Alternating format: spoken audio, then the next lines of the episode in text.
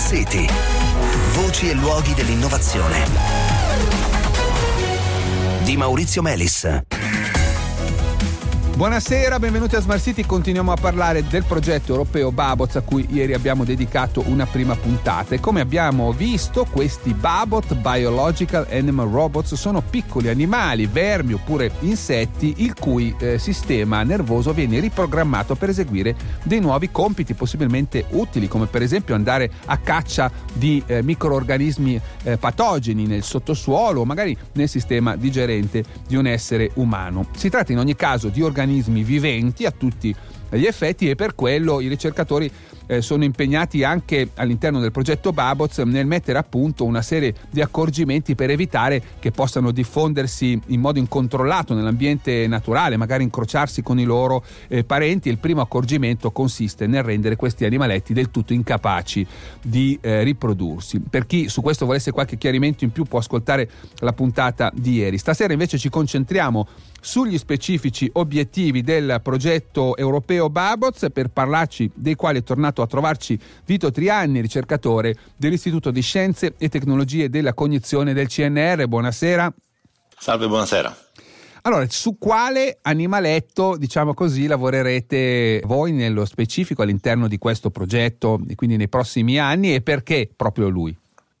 Utilizziamo come animale un nematode, C. elegans, che è un organismo modello molto utilizzato in ricerca e studiato sotto tutte le sue forme, in particolare eh, il suo genoma è completamente tracciato e soprattutto si conosce alla perfezione il suo sistema neurale. Ha pochi neuroni, qualche centinaio, e tutte le connessioni sono ben conosciute. Per questo è l'animale ideale per poter sviluppare questa tecnologia che vuole modificare le connessioni neurali certo. che portano quindi ad un comportamento desiderato. Prevalentemente voi volete proprio modificare il comportamento dell'animale, poi esatto. magari anche altri dettagli oltre a quelli legati alla riproduzione che abbiamo detto, però quello è una specie di meccanismo di sicurezza e quindi è importante, sì. fondamentale conoscere la rete neurale e anche che sia semplice perché sennò poi diventa complicato eh sì. fare le modifiche. Ecco, a quali applicazioni state pensando? Che cosa vorreste far fare a questi, a questi nematodi eh, bioingegnerizzati?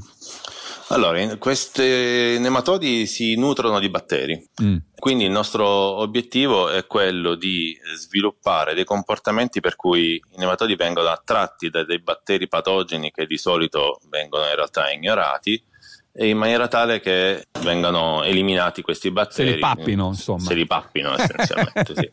Esattamente. Per far questo abbiamo bisogno di sviluppare svariati meccanismi e soprattutto un altro elemento importante è quello di sviluppare un comportamento collettivo. Mm. Cioè non vogliamo che il singolo nematode eh, vada ad attaccare il singolo batterio, ma vogliamo che un'intera popolazione di nematodi si muova in maniera coerente e che permetta quindi di essere molto efficace e molto veloce. Quindi dobbiamo sviluppare sia l'attacco al batterio sia il comportamento collettivo di gruppo come se questi fossero uno sciame coeso che si muove insieme e sia quindi molto veloce e molto efficiente. Tra l'altro questa è proprio una delle sue specialità, no? la robotica, esatto. la robotica di, di sciame. In quali ambienti immaginate che possano operare e poi vediamo quale sarà l'ambiente di test, ma in generale in quali ambienti mh, potrebbe operare un organismo di questo tipo, che appunto è un vermicello, quanto è lungo?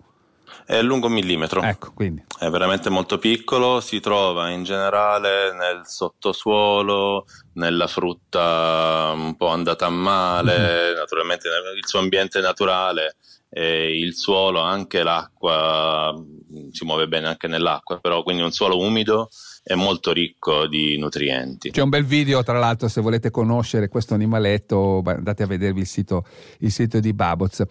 Ecco, di, dicevamo? Diceva? Quindi, essendo questo il suo luogo eh, vitale, eh, quello che è naturale, la prima idea è quella di utilizzarlo in agricoltura, mm, mm. quindi fare in modo che questi nematodi vadano a muoversi nel suolo, in un suolo naturalmente controllato, e che possano andare a eliminare batteri patogeni per delle piante. Ecco, infatti vi diceva suolo controllato, infatti dove avverrà il primo, il primo test?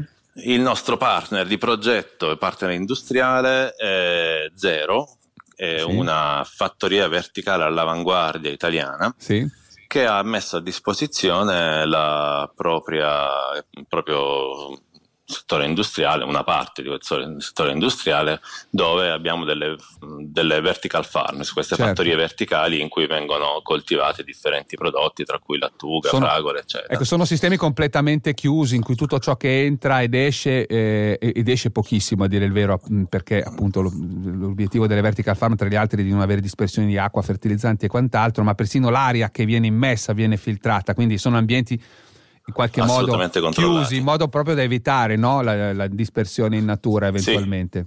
Sì. E questo infatti ci permette di avere un ambiente ideale che non dia nessun rischio di perdita dei nostri babots nell'ambiente naturale, dove poter fare dei primi test per capire come questi organismi interagiranno sia con la parte naturale della pianta, sia con tutta la parte infrastrutturale, le pompe, eh, le, i vari tubi, le tubazioni e i vari mhm. contenitori in cui le piante vengono coltivate.